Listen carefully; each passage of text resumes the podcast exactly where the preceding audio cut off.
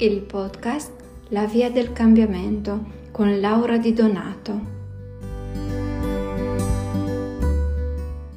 Una cosa importante riguardo le ferite, le maschere, è da ricordare che non arrivano singolarmente, cioè non è che ci sono compartimenti stagni in cui ci rendiamo conto che quello c'è una maschera e funzioniamo solo da quella. A volte sarebbe facile e piacevole.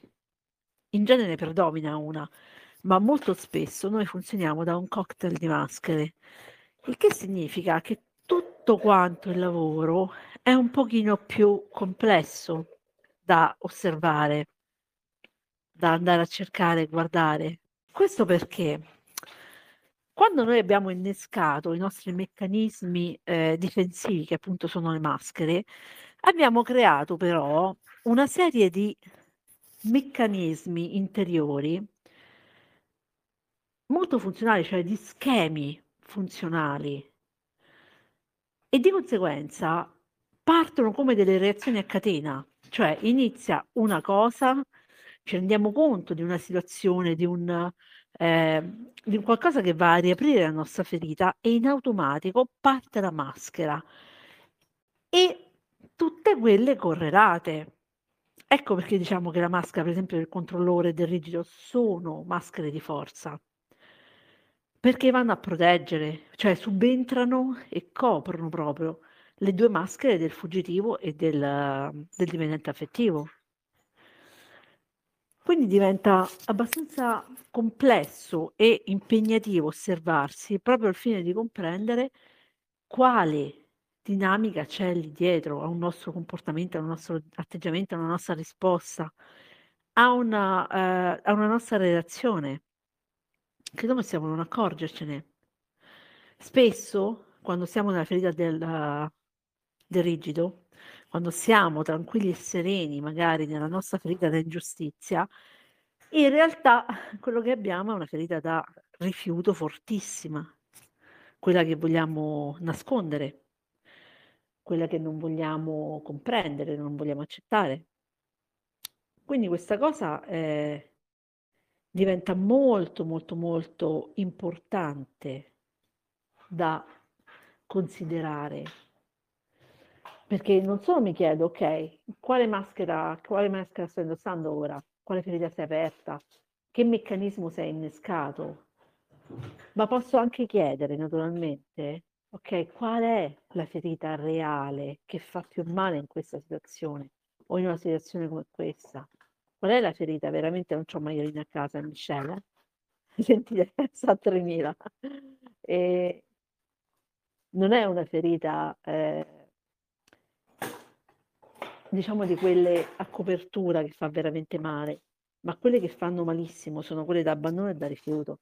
E come dicevo oggi parlando al telefono con una mia amica, molto spesso la ferita da abbandono, quasi sempre in realtà, c'è anche il rifiuto, perché chi si sente abbandonato in realtà si sente anche rifiutato. Quindi la ferita predominante su tutte quante è proprio quella da rifiuto, secondo me. Eh? E con ehm, poi c'è questa da umiliazione che va di pari passo, come se andasse su un binario a parte. E è un binario che si interseca però con tutte le altre ferite. E è quasi inevitabile per chi ha un, per esempio, un genitore controllore, uno dei due genitori, o per chi si è sentito rifiutato. Perché in genere quando ti senti rifiutato nel tuo essere, la vivi anche a volte come umiliazione perché non ti senti riconosciuto. È come se una parte di te non fosse mai veramente accettata e quindi gli altri ti possono abbandonare, gli altri ti possono tradire, ti possono fare delle ingiustizie, ti possono umiliare. Quindi potremmo anche diciamo, ipotizzare che la vera ferita, madre di tutte le altre, è quella del rifiuto. Come se fosse il tronco di un albero. E poi magari si dirama in un altro grande ramo. Avete visto quegli alberi che poi hanno tipo due rami grandi? Eh, si divide in due proprio, e c'è quella d'abbandono. e le altre che crescono lì. Sono questi due rami portanti. Come fare a comprendere se abbiamo quella da, da rifiuto?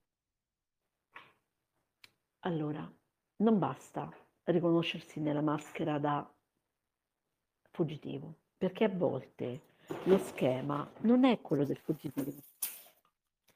Noi non stiamo fuggendo da qualcosa, molto spesso non stiamo fuggendo, non fuggiamo.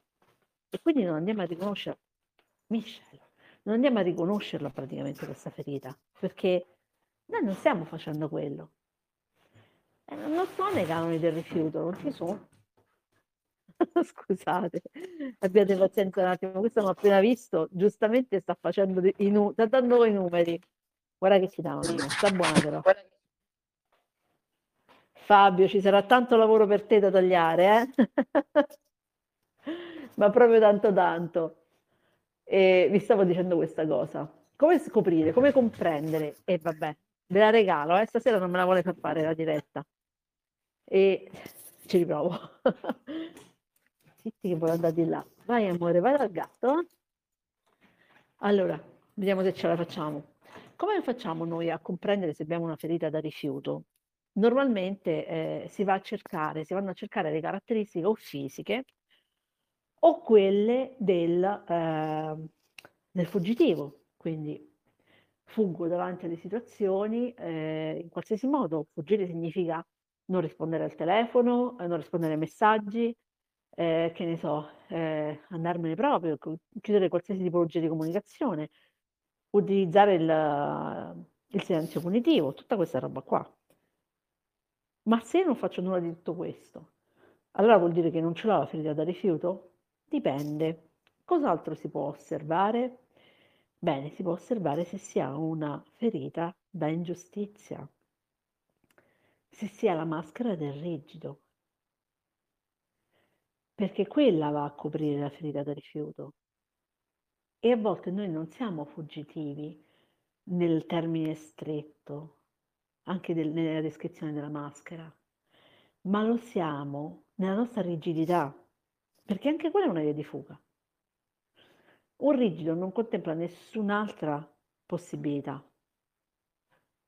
Non solo, il fuggitivo tende anche a, a dissociarsi quella è diciamo, una caratteristica proprio del, del fuggitivo, quella di dissociarsi dalle emozioni, dalle proprie emozioni. Quindi quando ti dissoci dalle emozioni diventi un iceberg, diventi freddo, diventi rigido. Quindi bisogna fare molta attenzione a questa correlazione tra le ferite, perché alla fine noi siamo un cocktail. Davanti ad alcune situazioni ovviamente, a volte ce l'abbiamo nette le separazioni, cioè mi rendo conto che, ok, in questo momento sto facendo il controllore, ok? Me ne rendo conto. Altre volte però ci sono dinamiche magari che vanno a toccare parti più profonde di noi, che vanno a, a solleticare quelle ferite che fanno veramente male e di conseguenza i meccanismi che si innescano sono a catena, sono più forti, perché è un po' proprio il meccanismo di difesa po' come la macchina, se freno semplicemente non succede niente, se do un, un colpo piccolo, cioè se urto un altro, un altro veicolo piano, non succede niente, se ho un impatto forte si l'airbag. È la stessa cosa per noi vale. Quindi è un supporto alla protezione quella. Ma se noi non impariamo ad osservarci, a conoscerci veramente, non riusciremo a cogliere il sottile confine che c'è tra una singola maschera e quello che ci può essere dietro. Ma a noi serve di capire quello che c'è dietro, perché sennò non, non, non riusciamo ad uscirne veramente. Da lì non, non se ne esce se stiamo fermi sugli schemi. Se stiamo, scusate, se stiamo fermi sugli schemi non usciamo da queste situazioni, perché naturalmente non, non si può uscire perché siamo lì, vediamo solo una parte, una piccola parte di un insieme grandissimo magari. E di quell'insieme è in realtà la sofferenza grande che andiamo a comprendere se comprendiamo tutto il meccanismo, come funzioniamo proprio. Quindi bisogna fare una grande valutazione su noi stessi. Allora, la prima cosa da fare è avere il coraggio di accettare di essere umani. Quindi togliersi l'idea proprio malsana della perfezione. Noi non siamo esseri perfetti, siamo esseri in divenire. E in quanto esseri in divenire siamo perfetti, sì, ma non nei canoni fissi. E siamo qui per fare un'esperienza. E per farla questa esperienza ci serve anche a volte eh, di vivere situazioni non bellissime, non particolarmente utili, non gioiose, non portatrici di gioia, ma che comunque ci servono per comprendere. Io ho vissuto, per esempio, una relazione, ne parlavo proprio oggi con questa mia amica, in cui mi sono resa conto alla fine di questa relazione che avevo instaurato con questa persona un rapporto che riconduceva al rapporto con mia madre, manco col padre. Normalmente dice gli uomini figli in base al padre, no?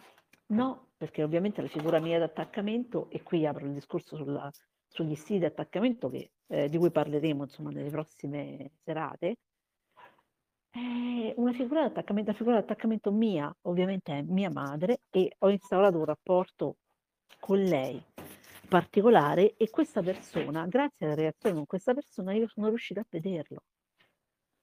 Non me ne ero mai resa conto.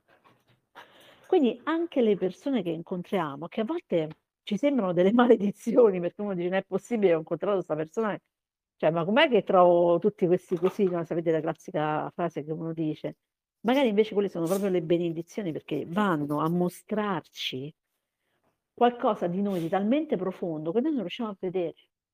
E noi non lo riusciamo a vedere perché quando si è dentro l'occhio del ciclone si ha una visuale ristretta e limitatissima. Voi immaginate di essere le cose che girano intorno, magari che svolazzano rami, foglie, macchine se sono grandi tornadi, ma vedete quello. Quando invece riusciamo a toglierci da quella da quell'occhio del ciclone, cioè riusciamo a spostarci e andare fuori, lo vediamo, vediamo il, il ciclone che in realtà è un tornado e riusciamo a comprenderne la traiettoria, dove si sta muovendo, anche la potenza con cui si muove. Quindi riusciamo ad avere un quadro chiaro di quello che sta accadendo, ma quando siamo dentro no. Ecco perché è importante fare il lavoro su se stessi, ecco perché è importante contornarsi di persone che siano un contributo vero per voi e non persone che vanno a, ad abbassare le nostre vibrazioni, a disconcentrarci. Questo eh, intendo proprio come, come amici, come persone con cui ci confidiamo. Scegliete persone che possono essere di contributo, che hanno una visuale aperta sempre una mentalità aperta. Perché quando sarete in difficoltà nell'occhio del ciclone e andrete a confrontarvi con quelle persone, avrete la possibilità di vedere la situazione dall'esterno, quindi avere proprio questa opportunità di cambiare prospettiva e di rendervi conto dove state andando, cosa state creando nella vostra vita, cosa state distruggendo nella vostra vita. Se invece scegliete qualcuno che è giudicante, che vi mette i bastoni tra le ruote, che è manipolativo, eh, non riuscirete a uscire da questa dinamica o vedrete un, un riflesso della sua percezione, che è ancora peggio di stare dentro l'occhio del ciclone. Quindi è importante confrontarsi con persone che siano di contributo per voi, per noi, perché nessuno, eh, statene pur certi, non c'è nessuno che riesce veramente, che riesca veramente a fare questa cosa sempre in ogni circostanza, perché c'è sempre, con tutto il lavoro che possiamo fare su di noi, c'è sempre qualcosa che eh, arriva in una modalità diversa, oppure eh, c'è un momento in cui noi andiamo in una profondità talmente grande, talmente forte di impatto per noi, per cui non non c'è facile avere il quadro chiaro. Anche perché molto spesso noi da piccoli ce le raccontiamo le cose. In che senso? Abbiamo dei ricordi distorti, edulcorati dell'infanzia. Abbiamo delle cose che sono state rimosse, delle dissociazioni, delle razionalizzazioni. Quindi quello che magari può essere effettivamente eh, accaduto nella nostra infanzia o che può essere effettivamente il motivo per cui c'è nata una ferita, noi non riusciamo a vederlo subito. Allora, o siamo bravissimi nell'analizzarci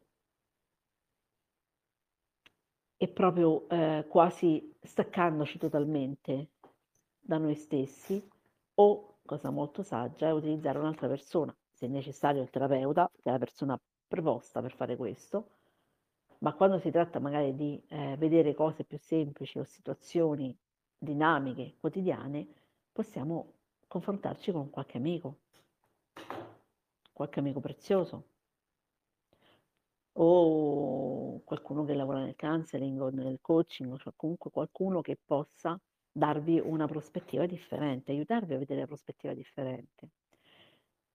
Perché in quella prospettiva differente c'è la soluzione c'è la via del cambiamento, in quella prospettiva differente. La via del cambiamento non è mai quella eh, usuale, quella solita, quella abituale, è sempre una via nuova che mostra un panorama differente. Perché noi a volte pensiamo di non avere possibilità di cambiamento. Noi pensiamo di essere in quell'occhio del ciclone e di avere solo quella visuale di avere solo quella prospettiva, di avere solo quell'evento che sta accadendo nella nostra vita come possibilità, o solo quel futuro. In realtà non è così. Basta fare un passo di lato, uscire dall'occhio del ciclone per vedere che tutto intorno ci sono magari infinite possibilità. Che sì, quel ciclone, quel ciclone ci sta trascinando da qualche parte, ma che noi possiamo anche dire no grazie. E non vengo lì. Cambio direzione.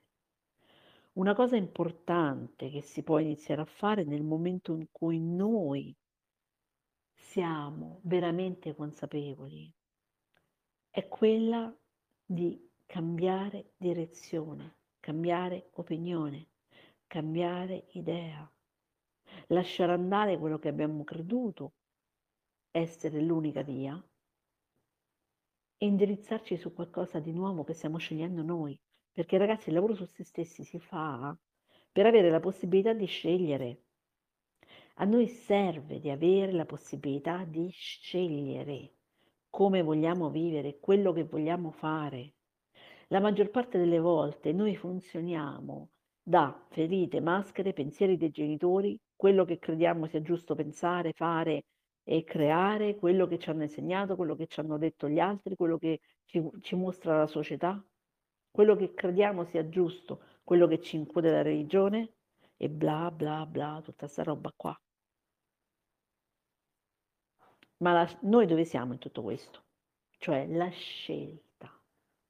Dov'è quella vera? E a questo serve togliere il superfluo. Il lavoro su se stessi proprio c'è un'immagine bellissima in cui si vede una, una scultura di una donna, forse c'è anche un uomo, che toglie i pezzi di marmo e dà forma al suo corpo. In realtà è proprio questo, togliere. Il lavoro su se stessi non è tanto aggiungere, ma è togliere. È aggiungere consapevolezza e conoscenza per togliere quello che crediamo di essere, quello che non ci serve più, appunto quegli schemi, le maschere, quella roba lì che non ci occorre più, che ci occorre magari in alcune situazioni, ma in modo meno pronunciato. Perché se io ho una relazione con una persona, ma eh, come mi dice mezza parola, io vado in crisi e mi chiudo, sparisco, questa persona non si sentirà amata. E se ho paura di perderla con questo comportamento di chiusura, non farò altro che creare l'abbandono e il rifiuto. E per scegliere, magari invece sono veramente innamorata di questa persona, innamorato, e Quella è la cavolata. Perché per fare ciò che è automatico in noi, perdiamo la possibilità di scelta. Sapendo invece come funzioniamo, possiamo dire ok, fermi tutti, ha fatto questa cosa, ma ha toccato, che corda mi ha toccato, dove, perché ho questa reazione, cosa, cosa mi fa provare questa situazione, cosa crea in me? E soprattutto come posso cambiare questa sensazione?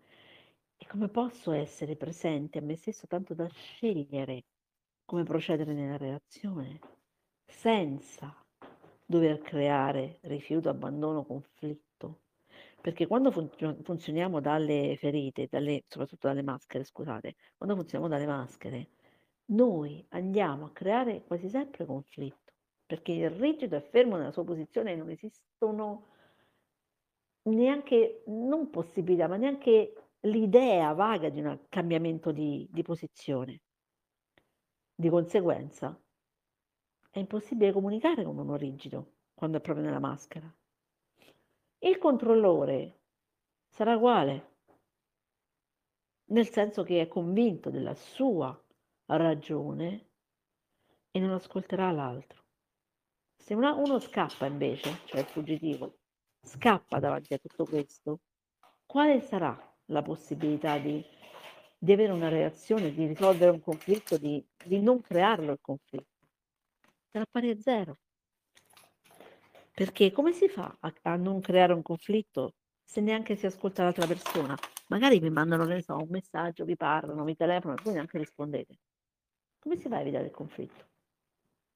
È possibile. E col dipendente affettivo è l'unico, diciamo, accomodante. Però i dipendenti affettivi hanno una, una caratteristica, che apparentemente sono accomodanti, ma in realtà hanno tantissima rabbia, perché incamerano rancore, risentimento.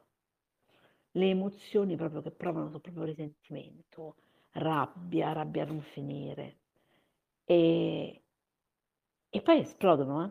anche se non esplodono in, in maniera eccessiva, con il raptus proprio di rabbia, ma eh, l'episodio di rabbia furente, ma eh, possono diventare abbastanza aggressivi, quella che viene definita per esempio una comunicazione passivo-aggressiva, cui sembra che siano passivi, ma in realtà stanno dicendo delle cattiverie, magari stanno cercando di fare male all'altra persona.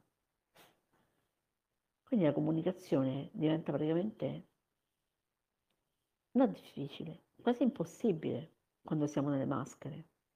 È chiaro che poi le relazioni di qualsiasi genere vanno a rovinarsi, perché io posso tollerare una persona che mi dice delle cose magari brutte, una, due, tre, poi ti manda a quel paese.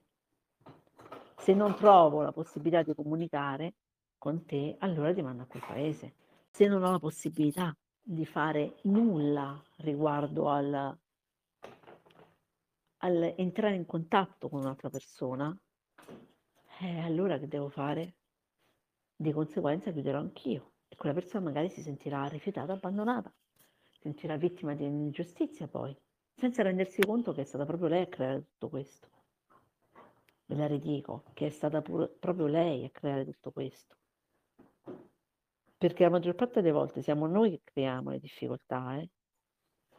Uno, per la legge d'attrazione creiamo quella che è la profezia autoavverante, no? Pensiamo una cosa e quella che accade.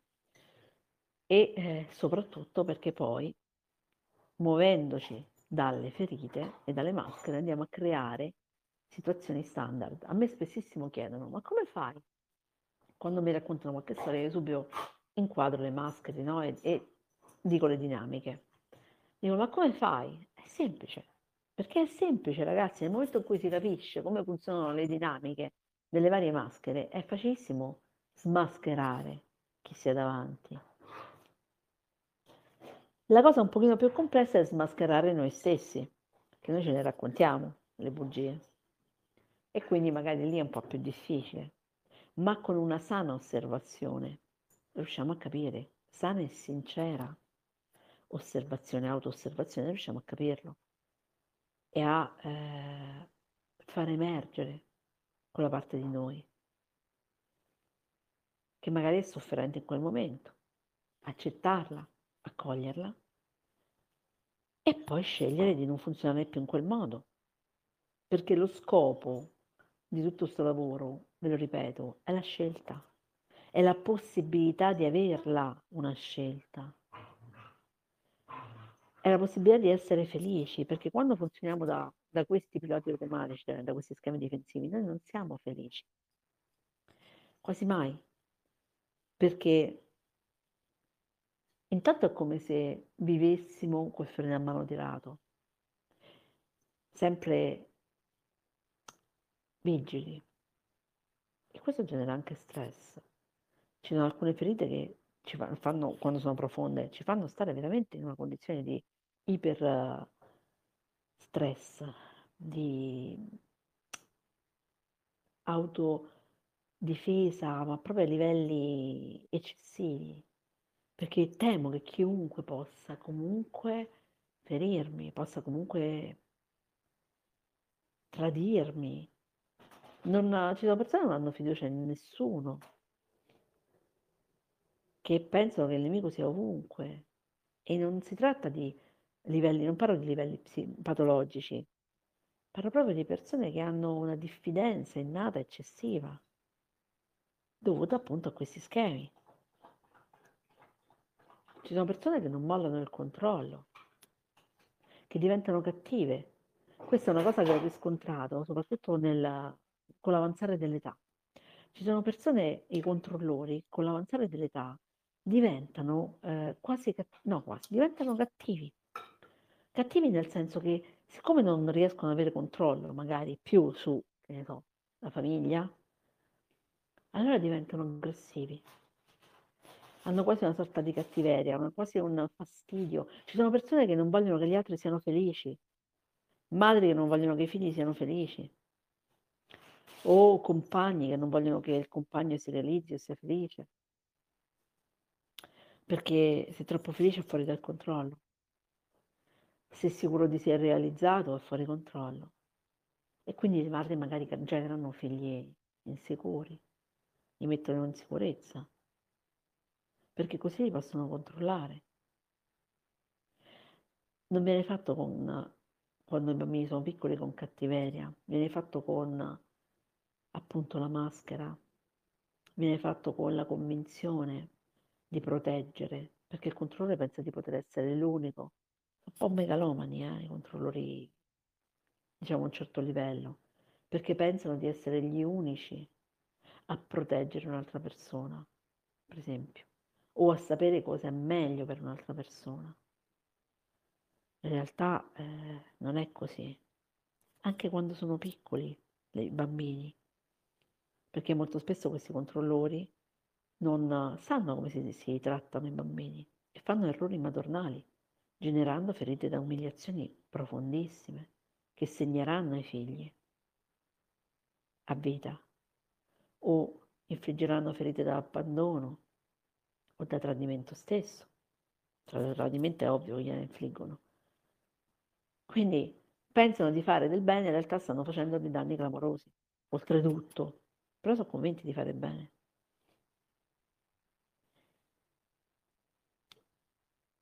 Noi dobbiamo osservarci anche con le persone che amiamo, soprattutto con le persone che amiamo, quindi con, con i genitori, con i fratelli, con i compagni, mariti, mogli, figli e anche con gli animali domestici. Ora mi sembrerà assurdo, ma eh, io per esempio ho compreso delle cose sul mio stile di attaccamento che non avevo proprio idea di avere grazie a Michelle. Cioè il cane, questo cane, perché io ne ho tre di cani, ma lei in particolare mi ha mostrato un lato di me che io non pensavo neanche di avere. Intanto tira fuori la mia parte da controllore e la tira fuori in modo importante, perché siccome è imprevedibile come cane, sin da piccolo è stato imprevedibile, e tipo mangiava di tutto, faceva danno, quindi lì mi è venuto proprio il, l'ipercontrollo nei suoi confronti. Ma mi sono resa conto di avere anche uno stile di attaccamento, stranamente, che viene definito ambiguo-ambivalente, in parte, per fortuna in parte, perché noi abbiamo anche eh, degli stili di attaccamento, uno stile magari principale, possiamo avere delle componenti di un altro. E io me ne sono resa conto perché con lei, per esempio, a volte sono dolcissima, io carina, la amo, tranquilla, a volte mi fa saltare i nervi e urlo come una pazza. Quando lo faccio? Quando è fuori dal mio controllo, cioè quando sta facendo qualcosa che la mette in pericolo. Perché c'è anche il controllore in me. Quindi osservarsi significa porre attenzione in ogni sfumatura di ciò che facciamo, diciamo, pensiamo. Perché uno dice, vabbè, ma è normale che il cane, fa un sacco di macelli, una cosa naturale. Eh no, in realtà no, perché dietro quella reazione c'è sicuramente una, una motivazione.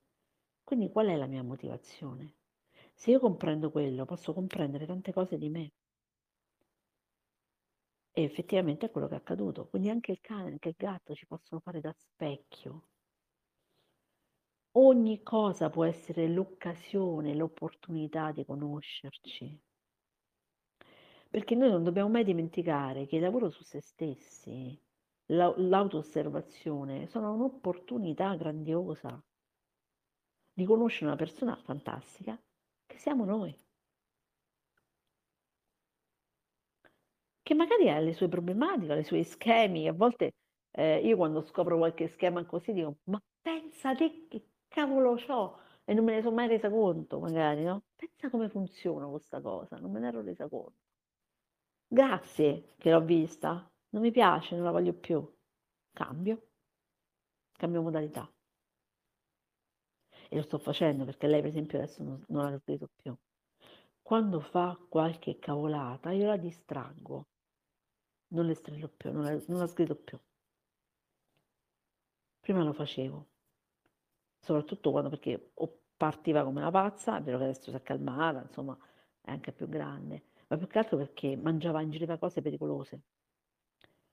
E, e quindi io la sgridavo per quello, strillavo perché così si, si bloccava e magari sputava quella cosa che c'aveva in bocca e evitavamo insomma incidenti seri. Però era la mia tendenza al controllo a farlo. Adesso le do più fiducia. Anche questo c'è. Per esempio quei bambini tanto scatenati, che hanno genitori rigidissimi, che li sgridano tanto magari, è perché sanno, sentono che il genitore non gli dà fiducia. o quei mariti che poi alla fine tradiscono le mogli perché magari le mogli sono ipercontrollanti e sanno che la moglie non ha fiducia in loro, la compagna, quello che è. E alla fine veramente la tradiranno. Forse perché stanchi, forse per convalidare quella convenzione, forse perché si sono talmente convinti di essere traditori che lo fanno, forse perché sono stanchi. Ma una componente c'è anche da parte della coniuge che magari è pressante, è controllante, è soffocante. Anche qui bisogna fare attenzione, molta attenzione. Ogni relazione è un'alchimia quotidiana. Noi dobbiamo pensare che ogni giorno stiamo creando la nostra relazione di qualsiasi tipo, amorosa, amicale, filiale, qualsiasi tipo di relazione. Quindi ogni giorno dobbiamo essere presenti a noi stessi in quello che diciamo, in quello che facciamo. Dobbiamo essere ascoltatori attivi, cioè ascoltare veramente quello che dice l'altra persona e anche accogliere i bisogni dell'altra persona, oltre che i nostri.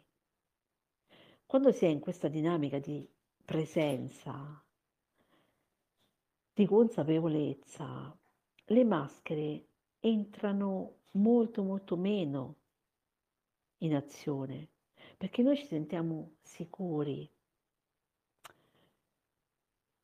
I meccanismi di difesa in genere si innescano quando noi ci sentiamo insicuri, quando pensiamo di non, non essere veramente amati, se io penso che mi rifiuti, mi abbandoni, mi tradisci, mi umili o, o mi fai ingiustizie, non penso che tu mi ami, genitore, no? Parlo ovviamente del rapporto con i genitori perché quello è il primo. Come faccio a pensare questo? Di conseguenza riporterò questo schema anche negli altri rapporti. Ma se io parto già con questa idea, l'altra persona non riuscirà mai a convincermi che invece mi vuole bene, che non mi tradirà, che non mi abbandonerà. È così che si rovinano le relazioni, quando si è su questi punti di vista fissi e noi ce li abbiamo come convinzioni interne. Questa è la cosa importante da comprendere, che non tutte le nostre convinzioni sono accessibili dalla parte razionale. Noi abbiamo un lato oscuro, profondissimo, che va osservato nel nostro inconscio ovviamente, che va osservato, che va conosciuto in ogni piccolo buio infratto. Perché se noi non lo conosciamo, lì dentro ci saranno insidie per la nostra felicità.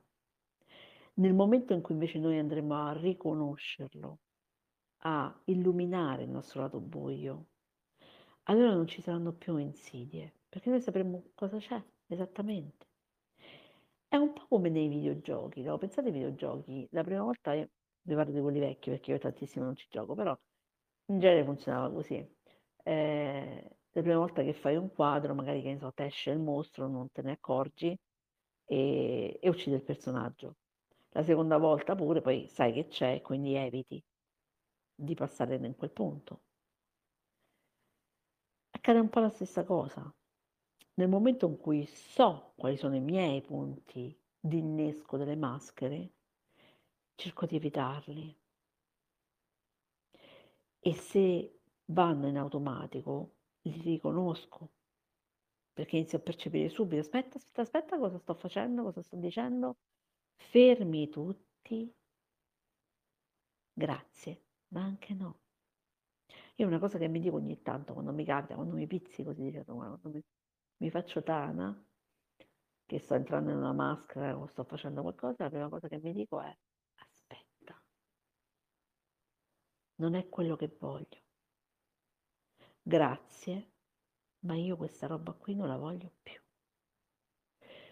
E poi mi chiedo, faccio una domanda aperta, cosa ci vorrebbe finché io scegliessi di essere consapevole di chi veramente sono e di cosa voglio creare ora, qui nella mia vita e con questa persona o in questa situazione o con questo cane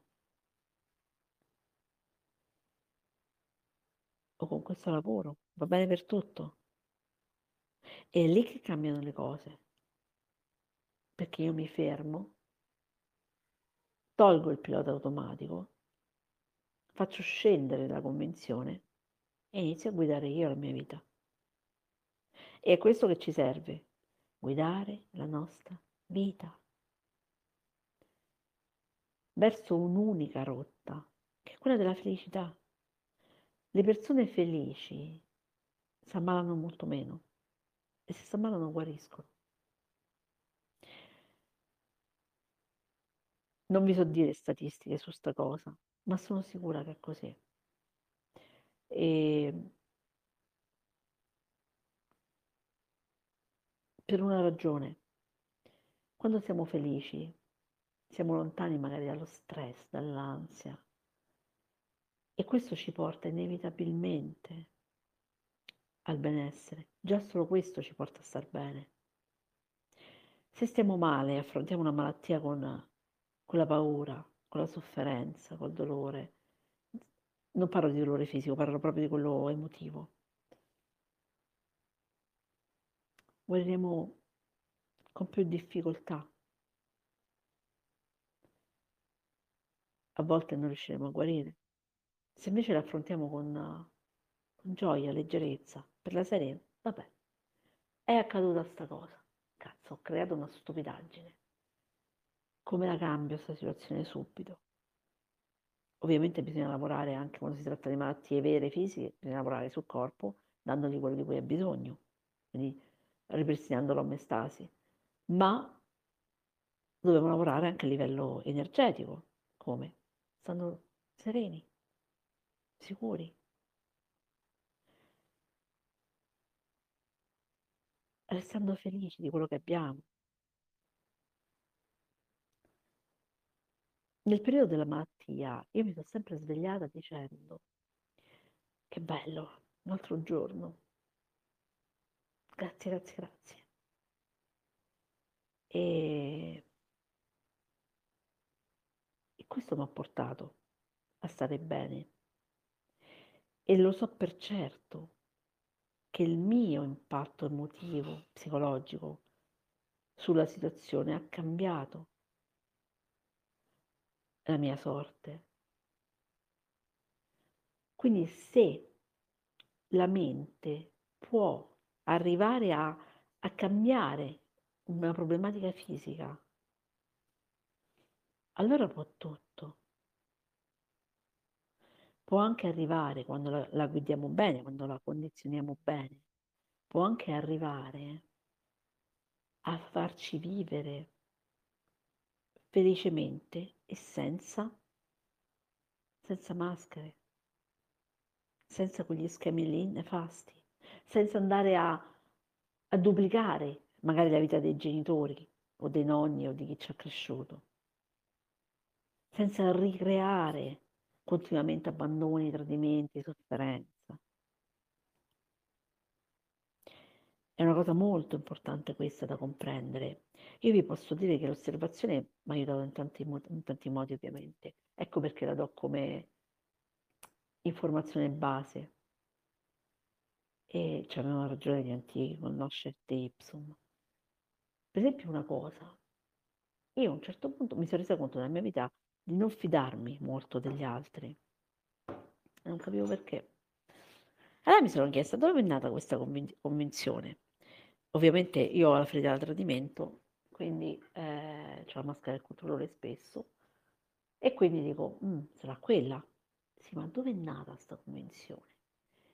Poi mi sono ricordata di una frase che dicevo spesso, e era, ti pare, quando c'è qualcosa, quando ho qualche problema non c'è mai nessuno a darmi una mano, quindi ferita da tradimento e da abbandono e anche un po' da ingiustizia. A un certo punto ho detto, aspetta un attimo, ma non è vera sta cosa. Perché dico questo? In realtà non è vero, io quando ho avuto bisogno di qualcosa ho sempre avuto le persone care vicine, a partire dalla mia famiglia, da quando ero piccola c'era anche mia madre, mio padre e mia sorella. Ho sempre avuto persone care vicine. Quindi dico, dove è nata sta cosa? Bene, sono risalita a uh, un episodio della mia infanzia in cui praticamente mi è uscito il sangue dal naso. Io ero a casa, i miei genitori non c'erano e c'era mia sorella, stavo, insomma, abitavo una palazzina con mia zia, mie zie, insomma, non è che stavo da sola. Eppure quella scena lì io l'ho vissuta come un abbandono e tradimento, perché io ero lì da sola, stavo male, perché poi ho ingoiato il sangue, mi stava proprio male, ma ero piccola, c'era avuto boh, 3-4 anni. E, e me la sono legata al dito, come si dice a Roma. Cioè, mi ha segnato questa cosa, in cui in quel momento in cui avevo bisogno, mamma non c'era. E da lì ho, ho anche innescato un meccanismo di eh, legame distorto con mia madre. Allora, io un legame distorto ce l'ho sempre avuto con mia madre per, eh, per distorto intendo eccessivo, perché eh, da piccolissima, ve l'ho raccontato, sono stata ingessata, cioè avevo una, 13 mesi, quindi da 13 mesi a due anni praticamente ho avuto il gesso perché mi avevano crossato l'anca quando sono nata, quindi non mi potevo muovere, quindi inevitabilmente dipendevo da qualcun altro. Cioè, ero proprio attaccata a una persona perché era necessaria per me. Quando è accaduta questa cosa, io l'ho vista come un abbandono e un tradimento perché avevo sviluppato un, un attaccamento eccessivo alla mamma. E il fatto che lei non ci fosse nel momento del bisogno per me è stato un dramma. Tanto da convincermi, anche in età adulta, di questa cosa, che dovevo fare tutto da sola. Quando in realtà non era vero, non, era neanche, non è mai stato vero questo. Cioè c'è stato quell'episodio ma non ero sola. C'era comunque come mia sorella, c'era mia zia che sì, non era proprio, lei era bravissima, mia zia dal punto di vista pratico, nel fare le cose materiali, ma non nel consolare. Quindi non mi ha consolata, neanche mia sorella l'ha fatto più di tanto perché era piccola pure lei, quindi eh, è quello che è mancato. E quello ha creato una convinzione che io mi sono portata dietro per anni, per decenni, che dovevo fare tutto da sola perché tanto nel momento del bisogno non c'erano le persone care, care accanto, non c'era nessuno. C'è una minchiata che però ha condizionato i miei rapporti, per esempio. E vi, vi parlo di questa cosa per farvi comprendere come possono innescarsi le convinzioni in noi, in modo veramente a volte assurdo, perché il bambino non ha la percezione dell'adulto, vive le cose in una modalità differente, le processa in una modalità differente. Quindi quello che a noi ci sembra illogico, per un bambino una, un suo perché. Il guaio è che se la convinzione è quella, noi la, la schediamo come valida nella nostra mente. Quindi ogni volta che mi trovo in una situazione simile, vado subito a cercare, ops, immaginate, eh, proprio come il computer va a cercare un file, no? Andiamo a cercare un file, situazione in cui c'è qualche cosa di complicato, ah, ah, c'è nessuno, devo sempre cavarmela da sola. Quello era l'esito. Ma era una minchiata. Ho cambiato convinzione ovviamente. Però queste piccole cose possono influenzarci perché quando mi si innescava magari il, il controllore o la ferita d'ingiustizia, immediatamente saliva questa convinzione. E quindi mi sentivo anche sola all'abbandono, perché vedi, ho una situazione difficile e poi me la devo vedere sempre da sola nei momenti del bisogno. Poi un po' diciamocelo che ci piace stare nel trauma e dramma, perché ci insegnano che è normale, che è giusto. Noi ci crediamo che sia giusto. E lì roviniamo i nostri rapporti. Perché magari ha un, un compagno, una compagna sempre presente. Se, che ne so, ci si ferma la lavatrice, ci si allaga casa, chiamiamo in quel momento, non risponde. Magari sta guidando. Noi entriamo subito nella ferita, immediatamente. Ecco, ogni volta che ho bisogno di te non ci sei ogni volta. Magari c'è stato sempre nei suoi 800.000 episodi, ma siccome ne ha saltato uno, per noi è solo quello valido. Vi rendete conto di quello che succede nella nostra mente, di quanto ogni piccola cosa può veramente essere deleteria per i rapporti, anche con noi stessi? Tornando al mio caso, eh, mi sentivo sola quando capitavano queste cose. Quindi sicuramente mi dava sofferenza da una parte. Dall'altra subentrava la maschera di forza del controllore che diceva, vabbè, sti cazzi, non c'è nessuno, tanto io me la cavo benissimo da sola.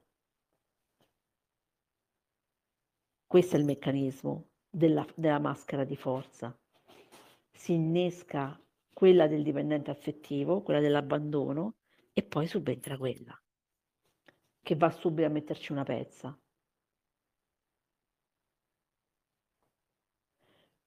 Fateci caso quando vi capita di, di shiftare da una maschera all'altra, perché questo è proprio l'esempio lampante.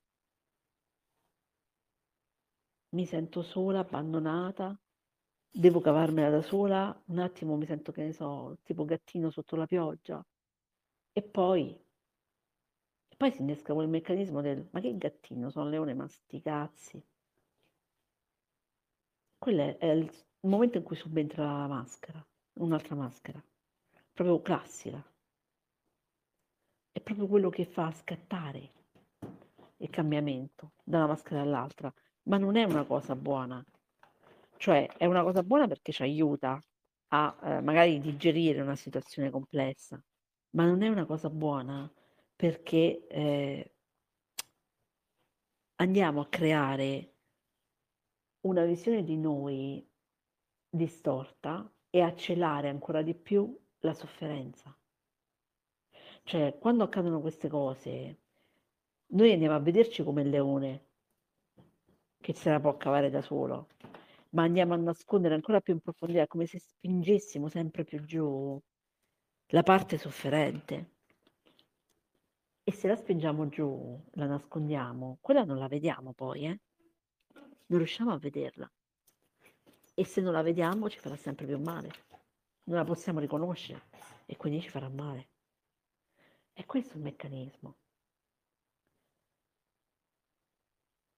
Quindi l'esercizio che vi darò questa settimana è proprio questo, di riconoscere e scrivere i momenti in cui vi rendete conto del passaggio da una maschera all'altra. Ho fatto un esempio proprio strapratico, quindi è facile anche all'inizio magari vi sembrerà complesso, ma non lo è.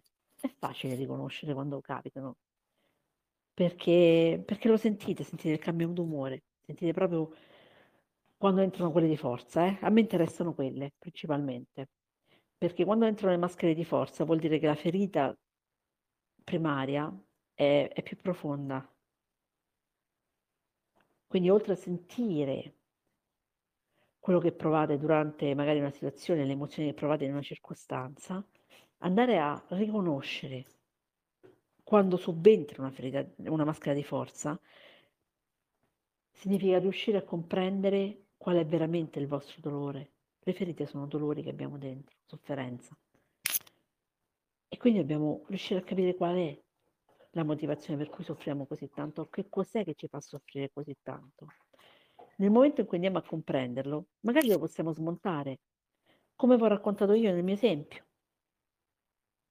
Si può smantellare quella convinzione e se noi la smantelliamo, quella non fa più male. A me fa sorridere quando penso a questa cosa adesso.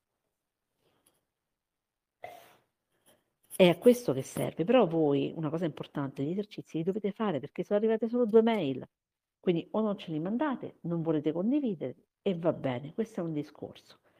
Ma se non li fate, allora vi dico che serve a poco ciò che state facendo.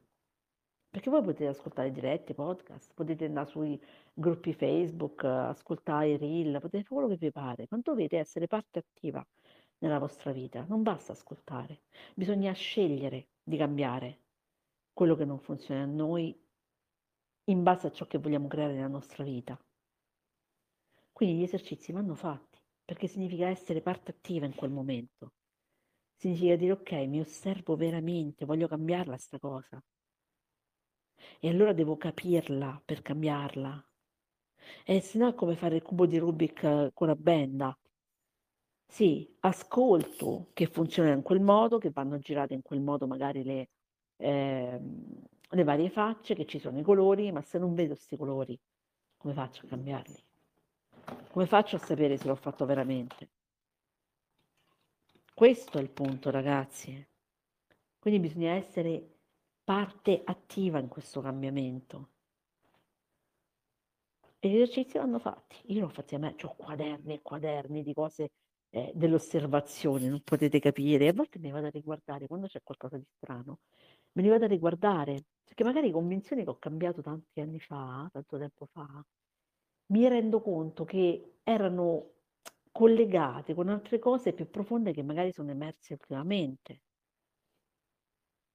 E lì riesco a creare un collegamento e a ricostruire la trama che ha portato magari a, alla generare quella ferita o quella maschera e a comprendere soprattutto il percorso dei miei meccanismi mentali, cioè accade questo, come rispondo? Quello che vi dicevo prima, no?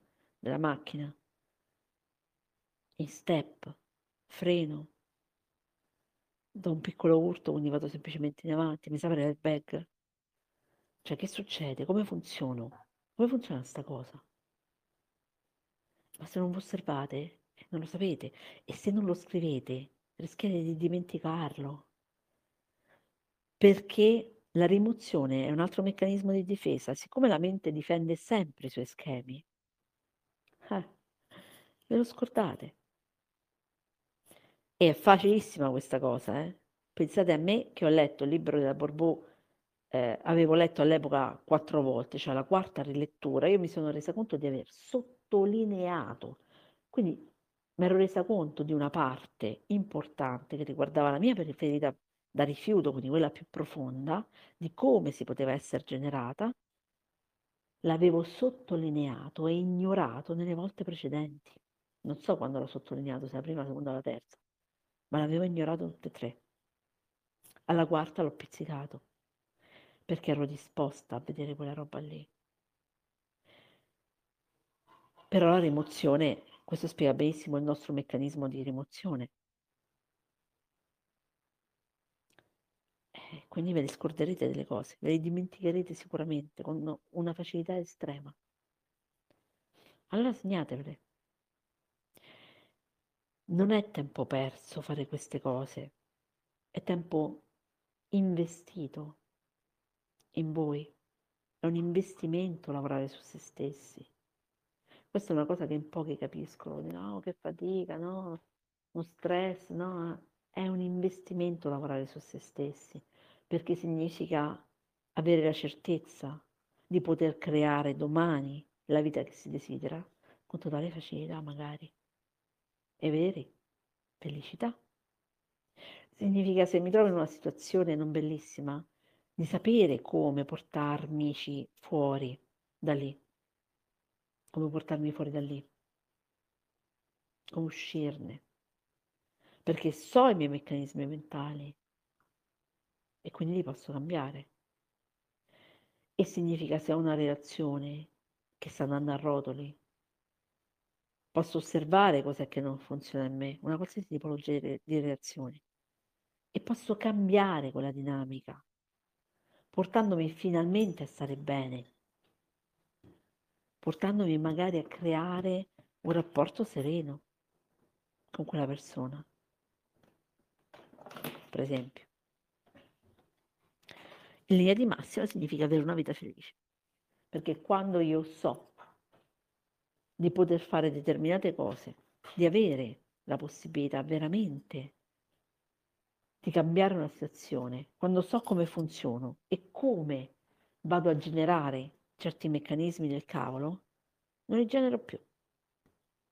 Scelgo, scelgo di non farlo.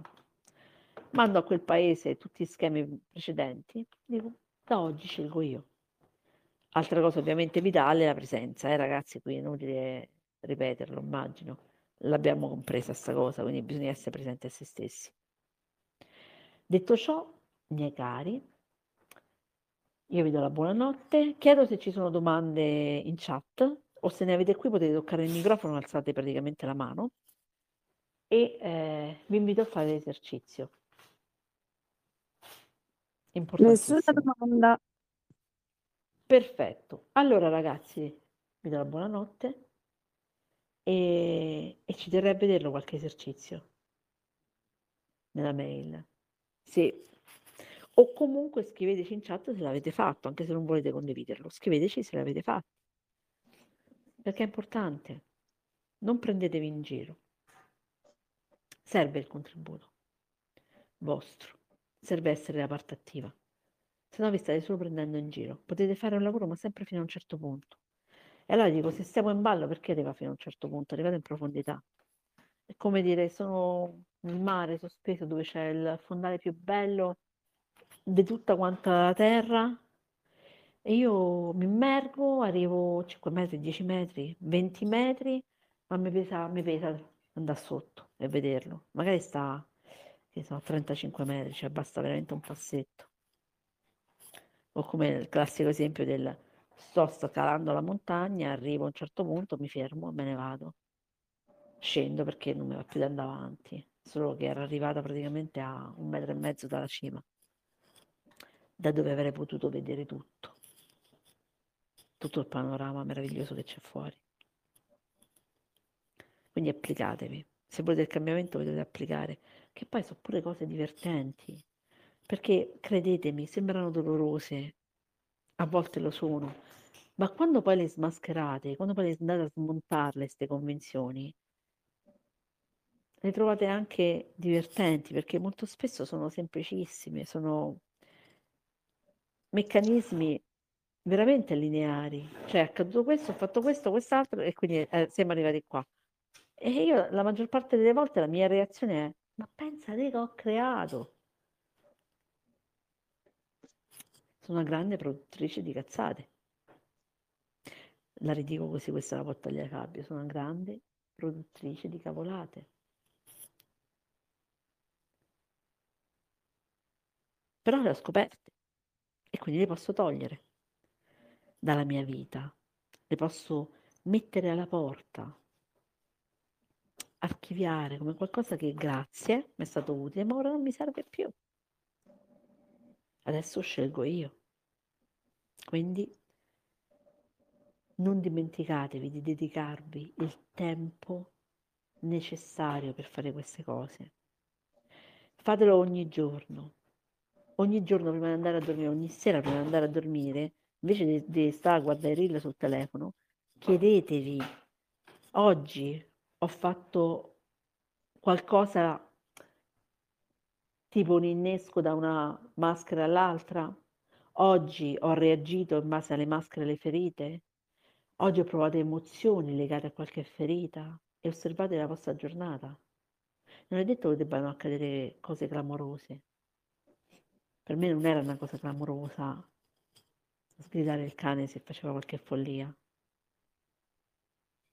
ma era una cosa che si ripeteva. È lì che mi sono osservata. Quindi osservate anche quello che si ripete nella vostra vita, anche nella vostra quotidianità. Perché quello parla di voi. È un messaggio che vi state dando. È un messaggio che ci diamo ogni volta che ripetiamo qualche cosa. Non sottovalutatelo e ascoltatevi, perché in fondo è il nostro inconscio che ci manda il messaggio.